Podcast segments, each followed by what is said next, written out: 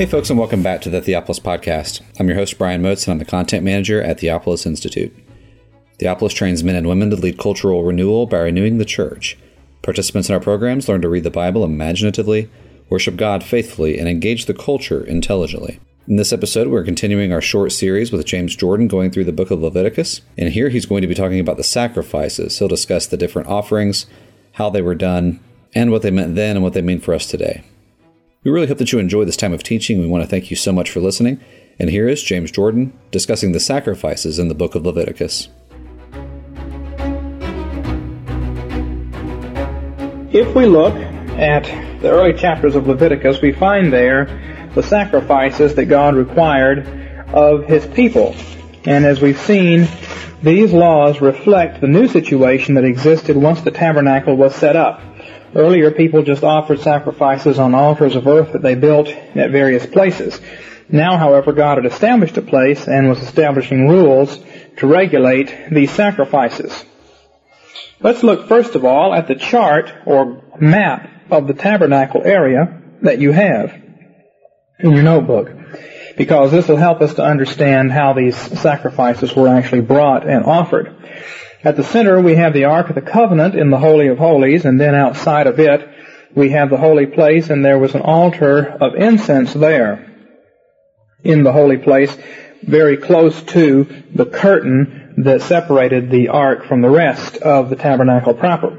And then in the tabernacle courtyard, we have the laver of cleansing, which held water that was drawn off to wash the sacrifices and to wash the priest's hands. Then there was the altar, the brazen altar of burnt offering, and next to it an ash pit for the ashes to be put, and then to the side the area where the animal was slaughtered by the layman. Then there's the gate you can see through which the layman entered bringing his animal, and then outside the tabernacle courtyard was a clean place where certain sacrifices were burnt. If you'll look at that and become familiar with it, then as we walk through some of these sacrifices, we'll have a better idea of how they were actually conducted. We notice right off in Leviticus chapter 1 verse 1 that the Lord called to Moses and spoke to him from the tent of meeting. Now, this is probably not the tabernacle because some of the laws required here were needed for the events surrounding the consecration of the tabernacle itself. Nevertheless, there was a tent of meeting that functioned like a tabernacle that Moses met with God at in Exodus 33. And this is the tent that sort of becomes the tabernacle later on. So these were the rules that would be enforced once the tabernacle itself is set up and Aaron is consecrated and made priest. So, first of all, in chapter 1, we have the whole burnt offering. Now, chapter 1 divides into three sections, and it's in a descending order of importance of the sacrifice. The first and most important sacrifice is the cattle, and that's in verses 3 to 9. This would have been the most expensive thing to bring. A bull that is without defect from the herd would be a very expensive sacrifice to have to make. Now these were routinely offered every evening and every morning, as well as uh, twice on Sunday. A double sacrifice was offered on Sunday, first day of each month and at special occasions. But there were also times when individual Israelites were required to bring a whole burnt sacrifice, and these laws governed those individual offerings. Sometimes it wasn't actually a full bull that was required, it was a sheep or a goat, less expensive burnt offering to have to bring, and that's given us in verses 10 to 13. And then, for those who couldn't afford that, the sacrifice could take the form of birds, turtle doves, or pigeons. Now, in each case, the person bringing the sacrifice, the layman, would bring it into the gate and into the area of slaughter.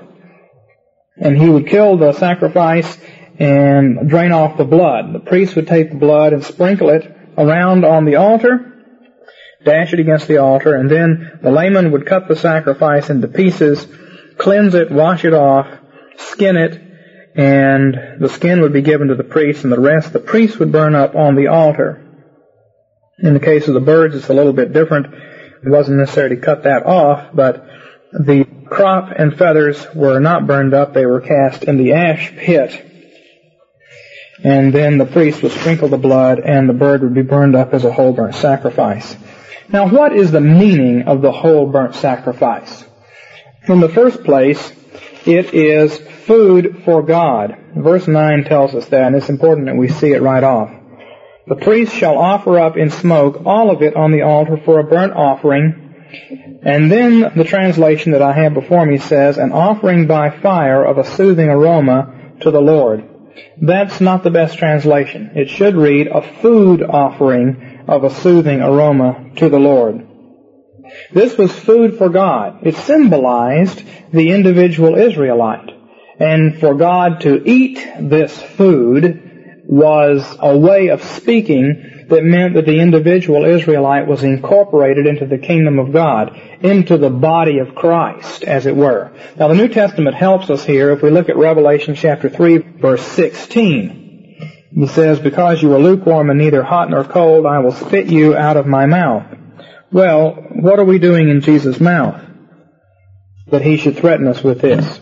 Well, the fact is that when you come into the church, it's like it's coming into the body of Christ, and a symbol for that would be for Christ to eat us into his kingdom. Now that shouldn't be quite so strange when we consider the fact that we eat Christ into us at the Lord's Supper. We take Christ into our innermost selves. We have the indwelling Christ and the Holy Spirit dwells within us. Well, how do these things get inside of us? Well, it's symbolized in the Lord's Supper by us eating the flesh and drinking the blood of Jesus Christ. Now, we know that that's primarily symbolic. It's sacramental. There's a mystery to it. But it represents us taking Christ into our lives, into our hearts, and by eating these things. Well, similarly, for us to come into the church, to come into the body of Christ, it's as if Christ ate us, you see into his body. In the Old Testament, that was pictured by the people coming into the tabernacle, but people were not acceptable. And so God would refuse to eat the people and incorporate them into his fellowship, into the fellowship of the tabernacle. The only people allowed in there were the priests. And so the sacrifice came instead and was made as food for God. The sacrifice was a substitute because the man himself was not acceptable due to sin. Now, when God accepts this sacrifice and its death, then the man himself becomes acceptable, at least through the substitute.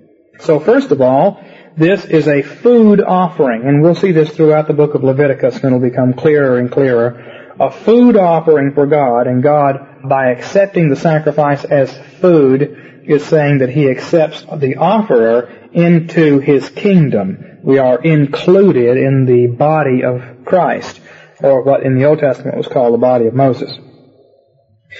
Then, it also says here in verse 9, secondly, that it's a soothing aroma to the Lord. The Lord is angry and furious at man's sin, but the sacrifice is a sweet smell that causes him not to be angry anymore. Well, that's really set out clearly for us in Genesis chapter 8, verses 20 and 21. Right after the flood, Noah, we are told, offered every clean animal and every clean bird as burnt offerings on the altar, and the Lord smelled the soothing aroma, and the Lord said, I will never again curse the ground on account of man. So the idea is that God is angry, but when he smells the good smell, the sweet smell of the sacrifice, it averts his anger because man has brought a substitute to pay the penalty that man deserves. In Ephesians chapter 5 verse 2 says that we as living sacrifices are a fragrant aroma to the Lord. Now none of this would count for anything because of man's sin except that third, the sacrifice is also an atonement substitute for sin. It represents the whole person. And that's why in verse 4, of the laws here, it says the layman will lay his hand on the head of the burnt offering in order that it may be accepted for him to make atonement on his behalf. And so, before the sacrifice represents God taking the believer into his fellowship, and before it represents a sweet savor that turns away the wrath of God, first of all, it is a substitute for the man, and its death substitutes for the man's death. We're not allowed to go into God's presence. We're exiled from Eden. But by bringing the whole burnt offering, then God accepts that as our substitute. And all of this pictures Jesus Christ, of course. His death substitutes for ours. He is our whole burnt sacrifice. And in His death, we become food for God and are accepted into the church and become a sweet savor for Him. So that's what the whole burnt offering meant. It meant that man was not acceptable, but God would accept the substitute. And by accepting the substitute and its death, then man might be restored to fellowship with God. Now, following on the whole burnt sacrifice is the cereal offering in chapter 2. So let's switch gears and think about the cereal offering. And there are three sections to the laws regarding the cereal offering here in chapter 2. Verses 1 to 3 give laws for if you bring a grain offering that is not cooked. It'll be fine flour, and you put oil on it and put frankincense on it, and then the priest digs his hand in and takes some of it and puts the frankincense and offers it as a soothing aroma to the Lord, and the rest of the grain offering goes to Aaron and his sons to eat. Then in verses 4 to 10, it gives various kinds of cooked cereal offerings that can be brought. And in each case, part of it is set aside for the Lord, and the rest of it goes to Aaron's sons. And then in verses 11 to 14, we have various laws that control this. They're not to bring leaven, they're not to bring honey, but they are to put salt with the sacrifice in each case, as well as oil and incense for the Lord. Now we can't look at all of these details, unfortunately, because of our survey, but let's do ask the question, what is the meaning of the cereal offering? And basically, the word cereal offering, the Hebrew word, means tribute the money paid by a vassal king to the overlord. And sometimes it means a present, but the main idea is tribute. And the cereal offering is a kind of tribute from the faithful worshiper to God. It helps to keep us in good standing with our king. Now, the most famous cereal offering in the Bible was that brought by Cain. Cain brought a cereal offering to the Lord of the first fruits and vegetables of his garden, and it was not acceptable. And the reason it was not acceptable is because the cereal offering is not a substitute for human life. It does not represent the man. All of us are under the death penalty from God. And when we lay our hands upon the whole burnt sacrifice, what we're saying is, I deserve to be put on the altar and die, but God will accept a substitute. Now, Abel did that, and that was acceptable to God, but Cain didn't. Cain did not confess that he deserved to die. He just brought a gift to God, and his gift was not acceptable. If we look at how the cereal offering is done, we find that it's always put on top of the burnt offering. And that way it's made plain that God accepts our gifts only after He accepts the sacrifice that we bring. We confess that we deserve to be put to death, we make the sacrifice in Jesus Christ, and then our tribute is acceptable. Now, that's the meaning of the cereal offering. It is a tribute of our works to God. Finally, in this section, let's look at the peace offerings. This is all in the first section here, if you look at your chart. The peace offerings that people can bring. And that's in chapter 3. Here again we have three sections. Verses 1 to 5 had to do with cattle that are brought as peace offerings. Chapter 6 to 11 had to do with sheep that are brought as peace offerings. And then chapter 12 to 17 had to do with goats that are brought as peace offerings. And here again, in each case, we go from the most important to the least important. Now the procedure for bringing a peace offering is the same as the burnt offering. You bring it in to the gate, you put your hand on it, you kill it, you take the skin off. In this case, you get to keep the skin. but in all the other sacrifices, the skin goes to the priests. The hide goes to the priests. But in this case, you get to keep the hide. But you cut it up, you wash it off, and the priests offer a small part of it on the altar. Part of it is given to God. It's called the fat part, and that implies that it's the best part. The rest of it Part of it is given to the priests and part of it is given back to you to have for a fellowship meal. And that's what makes the peace offering different. It is a fellowship meal with God and with the priests that you eat on this occasion. Now let's look over at Leviticus chapter 7 and we'll see the three occasions when the peace offering is made. We're talking about peace offering which represents fellowship with God. It's a communion meal. And there are three kinds of peace offerings. There's the thanksgiving offering. This is in chapter 7 verse 12. If he offers it by way of thanksgiving, then he does such and such. And then in verse 16, if the sacrifice of his offering is a votive or free will offering. So there are three categories, the thanksgiving offering, the votive or offering for vows, and the free will offerings. Now, all those are the three categories of peace offerings. Thanksgiving offerings was offered whenever you were delivered from death or from danger. The big example of that is Passover. Passover is a peace offering. The lamb is roasted and is eaten by the people, and yet it's also a sacrifice. So it's a variety of peace offering, and it's a thanksgiving offering, because the distinctive mark of the thanksgiving variant is that the food has to be eaten in one day, and that is what Passover requires. Then you also would bring a peace offering if you had fulfilled a vow. If you took a vow and God enabled you to fulfill it, then at the time that your vow was over with, you brought the peace offering to fulfill your vow as gratitude to God. And the preeminent example of that is the Nazarite, and his laws are given in Numbers chapter 6. But when the Nazarite's vow is fulfilled, then he brings a peace offering to show that he is grateful to God for enabling him to fulfill his vow. And then finally there's the free will version of the peace offering. Anytime that you feel like that God has prospered you and you want to give him special thanks and you want to take a holiday and you go up to the tabernacle, then you can bring along an animal and sacrifice it and share part of it with the Lord and part of it with the priest and part of it you eat yourself. Of course, this was a lot of fun because you could sit in there and get close to the tabernacle and look and see what's going on, although you couldn't see inside. And you could always ask the priest, have a long interview with him and find out what's really going on inside there, what's it really like. So it would be a combination religious retreat and festival for you, and you could do it anytime you wanted or anytime you could afford it.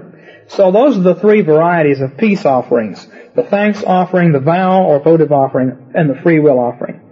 And the general meaning of the peace offering then was fellowship with God. Now, we have got the first three sacrifices before us. The whole burnt offering, the cereal offering, and the peace offering. In summary, these three sacrifices existed before the tabernacle was set up. But now they are brought under the rule of the tabernacle. We see people offering these three sacrifices back in Genesis and the first part of Exodus before the tabernacle was set up. Now the tabernacle is set up, we have a priesthood and it's regulated. What these three sacrifices do is they provide a way for man to be included back in fellowship with God. In the whole burnt offering, the substitute goes in and takes the death that we deserve. In the cereal offering, following on that, we are allowed to bring tribute to the King of Kings. And in the peace offering, which follows upon that, we are allowed to come in and sit down and have a fellowship meal with the King of Kings. And it's important for us to see that these are three dimensions on worship. We affirm the absolute transcendence of God and our absolute worthlessness in sin. And then we come and bow before Him as King of Kings, bringing our tribute and our offering, affirming that He is our King. And finally, we are allowed to sit down and fellowship with Him as our Father and our elder brother. And you see how that works. We draw nearer and nearer here. The only person who is allowed to come in and call God Father is the person who's bowed before Him as King and the person who even before that has confessed his own sinfulness and the fact that he deserves to die. And these three offerings in that progression set this before us in man's inclusion with God in fellowship. Well, that's the first three offerings, and now we come to two new sacrifices that are set up with the coming of the tabernacle. And these are the purification offering and the reparation offering. Now, we have to spend a little bit of time talking about terminology. Your Bible in chapter 4 may talk about the sin offering. Unfortunately, that just doesn't get us anywhere. All the sacrifices were for sin. The proper translation of the Hebrew word here is purification offering. Then when you get on over to Leviticus chapter 5, you may read about the guilt offering or the trespass offering. Here again, that doesn't get us very far because that's not the only idea involved. The actual idea in the sacrifice is paying back to God what we've stolen from Him, and so we call it a reparation offering. Just think about that. We're going to talk about purification offerings mainly in chapter 4 and reparation offerings mainly in chapter 5. And going on over into chapter 6. Our English Bible chapter divisions are not very helpful here. Uh, the Hebrew Bible actually has much better chapter divisions, but unfortunately I'm addressing people with English Bibles and we'll have to go with those chapter divisions. What then is the overall meaning of these two new sacrifices, the purification and reparation offering?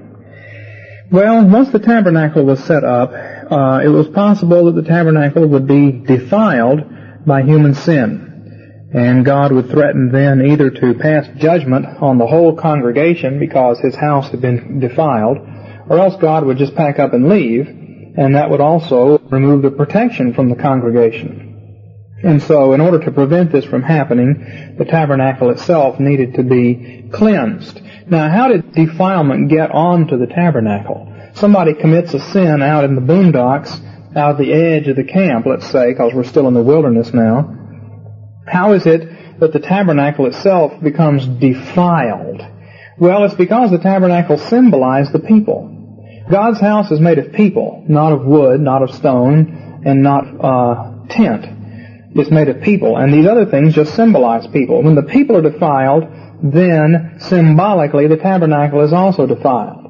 And so the people need to be cleansed, but so does the tabernacle itself, or God won't live there anymore. He'll leave. So the meaning of cleansing the tabernacle was cleansing the nation, and the one symbolized the other. You couldn't go through smearing blood on all the people, but you could go through and smear blood on the various parts of the tabernacle representing the people. Now, the purification offering had to do with cleansing the tabernacle. It didn't have to do with cleansing people. The reparation offering, on the other hand, was for certain sins that a person might commit that stole God's glory and honor. And if a person stole God's glory and honor, or swore falsely, then he would have to make it up to God. And these are debts. So let's look at these offerings. They had to be brought, particularly the purification offering had to be brought before you could bring any other sacrifice. The place had to be kept cleansed. So if you had become unclean somehow or other ceremonially, so that the tabernacle was unclean, then before you could bring your other offerings, you had to bring a purification offering to clean the tabernacle. Then God would allow you to bring the burnt offering. I look over at Leviticus chapter 9, and this is the record of how Aaron became high priest. And we'll notice what he has to do first. Verse 8, he came near the altar and slaughtered the calf of the purification offering, which was for himself. Then in verse 12, then he slaughtered the burnt offering. So first of all, the purification offering is slaughtered. And it says, Aaron's sons, verse 9, presented the blood to him, and he dipped his finger in the blood and put some on the horns of the altar, poured out the rest of the blood at the base of the altar. So the tabernacle furniture itself, you see, is cleansed, and then God will allow Aaron to come in and offer the burnt offering. Similarly in verses 15 to 17. Then Aaron presented the people's offering, and took the goat of the purification offering which was for the people, and slaughtered it, and offered it for purification like the first. And then he presented the burnt offering and offered it. Next he presented the cereal offering and filled his hand with some of it and offered it up in smoke on the altar. Besides the burnt offering of the morning. Well, and then verse 18, then you have peace offerings last of all, as we've seen. So what's the main idea in the purification offering? Well, it's to cleanse the tabernacle so that God won't leave. God will stay around and receive your other sacrifices and have fellowship with you. Now let's look at the purification offering in detail. You have an outline of the passage in your notebook. The thing to notice in the outline is, well, there are two things. First of all, notice the hierarchical arrangement of these laws. That's going to be important to us when we come back around to looking at the covenant creation structure of these chapters. But right now, notice that we go from the worst sin committed by the high priest and then a sin committed by the whole congregation. That is some inadvertent sin some sin that people that slipped up on you and then you realize that you defile God and so you bring the sacrifice. Then you move down to the tribal leader and then the ordinary person. And then we move down to even lesser sacrifices for lesser kinds of sins that poorer people might bring. So, there's a hierarchical arrangement. The second thing to notice is that there is a difference in the ritual. If the priest or the congregation as a whole commits a sin, this creates a much greater defilement than if an ordinary person commits a sin. If you look back at your diagram of the tabernacle area, look at the holy place and then look at the altar. The altar is on the outside, the holy place is on the inside. Now, ordinary sins committed by ordinary people translate into are symbolically equivalent to the defilement of the altar. When an ordinary person becomes morally defiled, then the altar becomes ceremonially defiled, and the altar has to be cleansed. But, if the high priest, who represents all the people, or else all the people themselves commit a sin, that's much more powerful, and the symbolic equivalent is the defilement of the holy place. And so the holy place becomes defiled, and the symbol of that is the altar that's there, the altar of incense, which is inside the holy place. Uh, the idea again is symbolic equivalences. When an ordinary person sins, it's symbolically equivalent to the altar being defiled, so the altar has to be cleansed. When the high priest or all the people as a whole commit a sin, then that's symbolically equivalent to the defiling of the holy place, the altar of burnt incense, the golden altar, it becomes defiled and it has to be cleansed. Now, what happens to the sacrifice? How does this work? Well, you bring the sacrifice in and it's slaughtered and if you're a layman, your blood is put on the altar. And the altar is cleansed from your sin that has attracted itself to it symbolically and that means that you're cleansed. But the primary thing here is that the altar itself is cleansed, and so it's no longer before God's face, and He's willing to remain. What happens to the sacrifice? Well, the sin is taken from you and from the furniture in the tabernacle and goes on to the sacrifice. The sacrifice takes the sin. As the New Testament says concerning Jesus Christ, He who knew no sin was made sin for us. And that happens with the purification offering. The flesh of the sacrificed animal becomes unclean. So now all the uncleanness is gone off of the altar and off of you, and it's gone out of God's sight and it's all been put on this animal. And so now the animal has to be destroyed. And there are two different rules for that. Now, what are the two different situations in which the purification offering, what is done with the meat in the two different situations?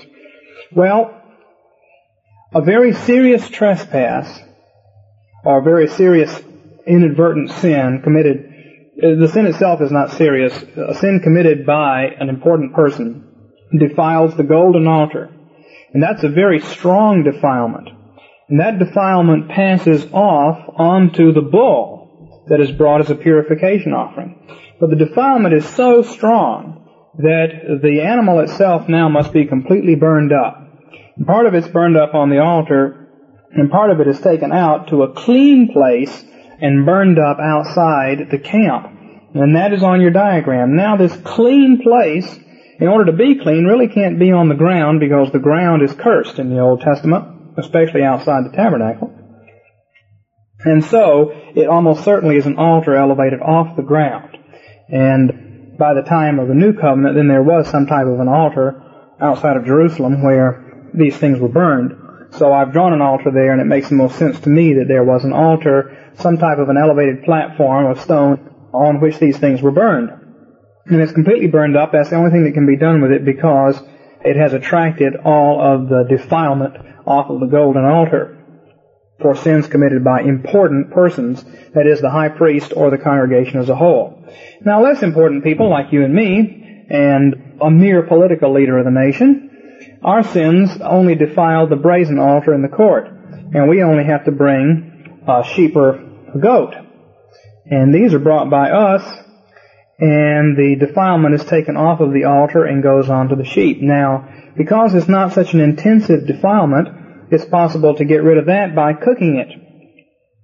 And so that animal is roasted or cooked in a pot, and the defilement goes off of the animal and onto the pot. And then the pot in which it's cooked has to be broken if it's clay pot or scoured out if it's a bronze pot. We find these laws a little bit later on in Leviticus chapter 6. But that is how the defilement is taken care of. And once that animal has been cooked and the defilement, ceremonial defilement has gone off of it, then the priest can eat it. And that is what's done with it. Now again, we see that the idea here is symbolic attraction. The sins are attracted from us and deface these two altars. Important people who stand in the holy place defile the altar that's in the holy place less important people who, so to speak, stand in the courtyard, their sins defile, deface the altar that's in the courtyard. And you have to bring sacrifices to take care of that. Now, when the animal is killed and the blood is taken and sprinkled on these altars, blood is put on the corners of the horns of the altars, and that way they are cleansed. Now, there are two different situations listed here in chapters 4 and 5 for the purification offering. The first is inadvertent sins, that is, sins that you and I commit, not premeditatively, not with a high hand, but in anger or forgetting what our responsibilities are or something like that. Then we bring these sacrifices to cleanse the tabernacle. And then there are, in chapter 5, there are sins of omission. And there are basically three kinds of sins of omission given here in verse 1, giving false witness in court. In verses 2 and 3, becoming unclean and not doing what's necessary to get cleansed so that you carry it on with you for the next several days. You don't take care of it the right way and now you have to bring a sacrifice. And then third is taking a vow. Okay? Taking a vow and forgetting about it and then realizing that you didn't keep your promise. Making a promise and breaking it. These sins of omissions require you to bring a purification offering because they make God mad. God's house becomes dirty and ugly as a result of these sins because His house is made of people and the tabernacle symbolizes that. The beauty of the tabernacle symbolizes the beauty of God's people. But when we sin, then our beauty becomes ugly and the tabernacle becomes ugly and God is angry, so the tabernacle has to be cleansed. Alright. We note the hierarchical arrangement of these laws, and now we pass on to the reparation offering.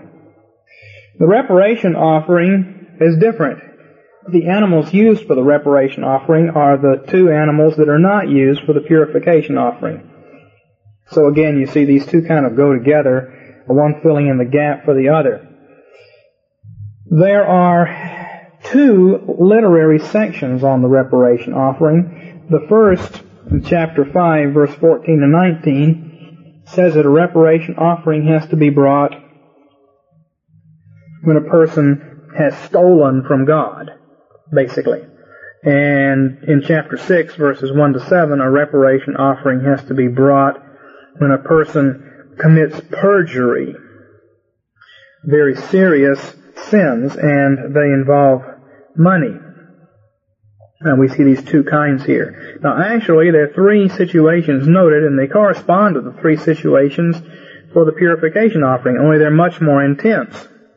First of all, the first situation is in verses 15 and 16. If a person commits a trespass by being inadvertently remiss with any of the Lord's holy things, Then he shall bring his guilt or reparation offering to the Lord, a ram without defect from the flock, which is convertible in silver by shekels in terms of the shekel of the sanctuary as a reparation offering. Well, what's the situation here? To understand it, we would have to look at Leviticus 27 where people dedicate things to God. And then they fail to pay what they vowed. And when that happens, then they have to make it up. And if you take a vow to the Lord and you don't pay it, and then you realize later on that you've sinned and you've kept it, then you have to bring a reparation offering and add 20%. So this is like the promises that you might break, in which case you need to bring a purification offering. Only in this case it's a vow to dedicate something to the Lord, much more serious, and if you break that, then you have to bring a reparation offering and you also have to add 20% to the value of what you took from God in verse 16. Now the second case, it says if a person sins and does any of the things that the Lord has commanded not to be done, though he was unaware, when he comes to feel guilty about it, then he will bear his responsibility by bringing to the priest a ram without defect from the flock, or else its valuation as a reparation offering. Now this is like those sins of becoming unclean and not doing the right thing. Only this is worse.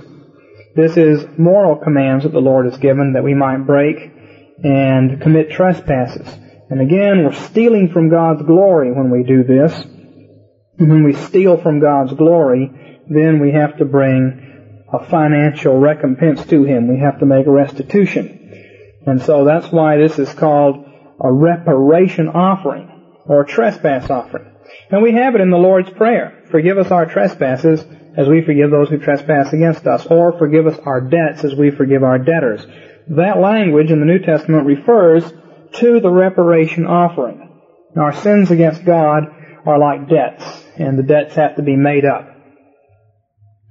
Alright, finally, the third case, which is given a separate literary section, is for perjury.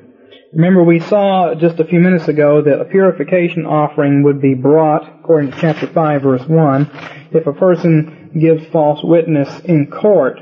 That is, he's put under oath and he just doesn't say what needs to be said. Here the situation is much worse.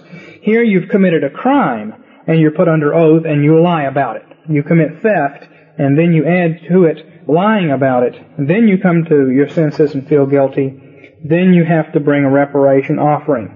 And this is a high-handed premeditated sin. And the theological problem here is that other places the Bible says that there is no sacrifice for high-handed premeditated sin. Especially adding perjury to it before the Lord, an oath before the Lord. Well, the idea here is that a person confesses his sin and that confession reduces the sin from a high-handed sin to an inadvertent sin. The act of confessing satisfies God as far as the high-handedness is concerned. And now the sin is transferred to a lesser category and reparation can be made.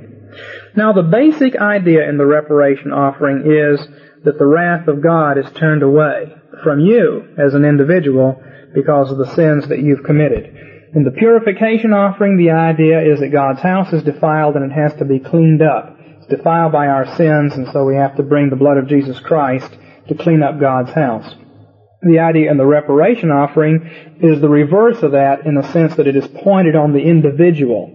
The individual sins, and God may become mad at the individual, and the individual has to bring money to God. He has to bring 20% to make up what he stole and what he swore falsely about.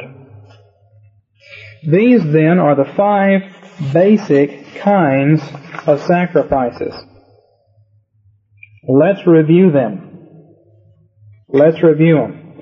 There's the whole burnt offering, which signifies God's wrath against the person for his sin. There is the cereal offering, which has to do with making tribute to God once He's satisfied with the substitute that we brought. Then there's the peace offering, which has to do with fellowship with God. Now we have two new sacrifices. The purification offering that cleanses God's house because it gets defiled, and the reparation offering that averts God's wrath from us because of our sin. Now, in conclusion of this lecture, let's look at this chart of the covenant model and see where these fit. And we'll find that we'll be doing this right through. Remember, we're going to peg our understanding of the book of Leviticus to this fivefold creation covenant structure. The first dimension of the covenant is God's transcendence and his relationship with man. I've got transcendence, relationship, and immanence there. The first commandment says you're to have no other gods before me, and the sixth commandment says you're not to kill another human being, not to slay another man. Well, in this section, we have the burnt offering, cereal offering, and peace offering, which establish God's transcendence, our fealty to Him, and our fellowship with Him. Then secondly, the second dimension of the covenant is the restructuring and new hierarchy aspect. You take what's there and you restructure it and you create a new system. The second commandment says that there's to be no other mediator, there are to be no idols, and that we are to observe only Jesus Christ as our mediator, and we're not to commit adultery. Well, here we have the purification offerings, and we note the strict hierarchical arrangement here. There are probably other things that could be said about it, but it definitely tends to connect with this hierarchy in the way the laws are phrased. The third aspect of the covenant are the stipulations, the distribution of the kingdom to certain people and then rules about how they're supposed to live. And because that distributing aspect is so prominent, then theft becomes the major crime here. You don't take what God has given to somebody else.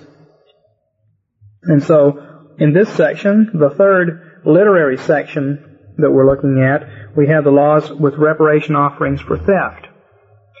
Then the fourth aspect of the covenant are evaluations and judgments. That has to do with the Sabbath, but it also has to do with giving false witness in court. That has to do with passing judgments and evaluations. And the fourth literary section that we're looking at is reparation for perjury. So, definitely seems to fit that covenant model. Now finally, we'll look at this next time. The last aspect of the covenant is the succession. We set up new administrators. And they're to be honored. You honor your parents that you may live long on the land. And the tenth commandment says to honor God with your money. It says don't covet your neighbor's stuff. And then when it gets positive, the tenth commandment is explained in the law in terms of giving your tithe and your offering. And here we'll look in chapters 6 through 10. The priests become the new administrators, the new Adams to take over the world from God and administer these things. And they are to be honored by being given part of the sacrifices. They become parents, so to speak, to Israel. Well, those are the sacrifices and basically what they meant and how they were offered. Now let me make a suggestion to you. If you found this to be new and hard to understand, I suggest you play this tape a couple of times and read over this part of Leviticus before you move to the next tape. Because we have to build. And in the next time we'll be looking at the priest's part in doing these sacrifices, and we'll have to assume that we're familiar with what we've already looked at. Thank you again for enjoying this episode of the Theopolis Podcast. For more information and for more content from Theopolis, you can check us out online at theopolisinstitute.com. We release new articles every Tuesday and Thursday on our blog, so you'll want to make sure to look out for those. You can also find us on Twitter at underscore Theopolis and on Facebook if you just search for our name. If you've been helped, sharpened, and encouraged by this podcast, we'd really love it if you would go to iTunes and leave us a review. It just takes a few seconds, and it really will help us along in getting our content in front of new listeners. That's all for now, friends. We really look forward to being with you all again in the next episode. And as always, thank you so much for listening.